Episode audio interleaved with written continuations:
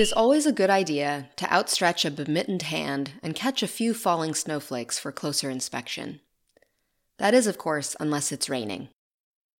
Welcome to the Nature of Phenology, where we share the cycles and seasons of the outdoors. I'm your host, Hazel Stark, and this episode was written by Joe Horn. February, in the minds of many folks, is the epitome of winter. Typically, this month brings some of the biggest snowfalls and the most constant cold weather.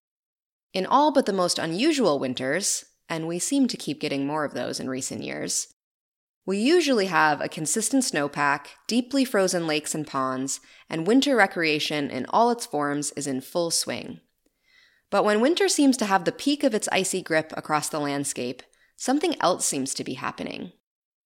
Each day since the winter solstice, we have been gaining daylight by a few minutes per day, an almost imperceptible daily change that now, at the tail end of our coldest month, is finally noticeable.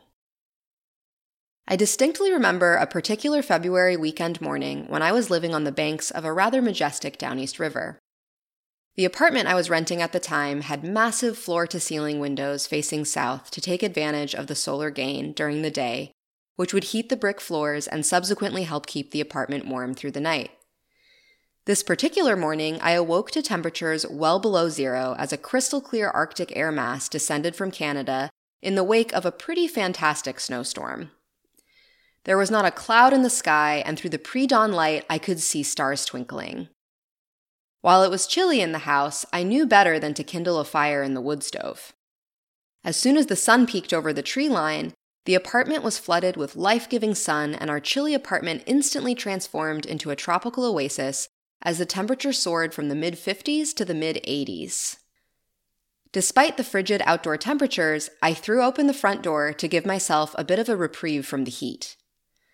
That February sun was then, and is now, intense. In fact, there is even an English word to describe this powerful winter sunshine apricity. At the darkest day, the winter solstice, we typically have just shy of nine hours of daylight from dawn to dusk. By the end of February, we generally have just shy of 11 hours of sunlight, an increase of about 22%. But that isn't the whole story. While we are gaining daylight length, we are also gaining daylight intensity. At the winter solstice at noon, the sun just peaks up over the horizon by 21 degrees up in our neck of the woods. But by the end of February, that has increased to 35 degrees, noticeably higher in the sky. This matters because the more overhead the sun is, the more direct and intense the light is as we experience it. The sun is delivering more energy per square mile these days and for a longer duration. Though the sunlight is intense this time of year, generally the white snow reflects the bulk of that energy back out into space where it is effectively lost. This phenomenon is called the albedo effect. But the cold days of winter can't hold out forever. Little by little, the heat melts out the snow in the southern lands, and that warmth travels north, causing our snow to begin to melt. Once our snow melts even a little bit, the ground greedily absorbs the solar radiation, and before long, we have mud season. But hopefully, mud season is a little ways off, even if that's only a few weeks so that this weekend you can enjoy some of that winter splendor while it lasts.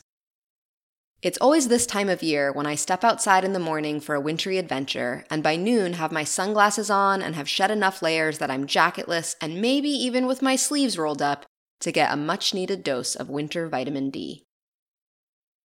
You can download this episode and find a link to the transcripts, photos, information about podcasting, and more by visiting archives.weru.org. Thanks for listening, and please join us next week for another dive into the nature of phenology.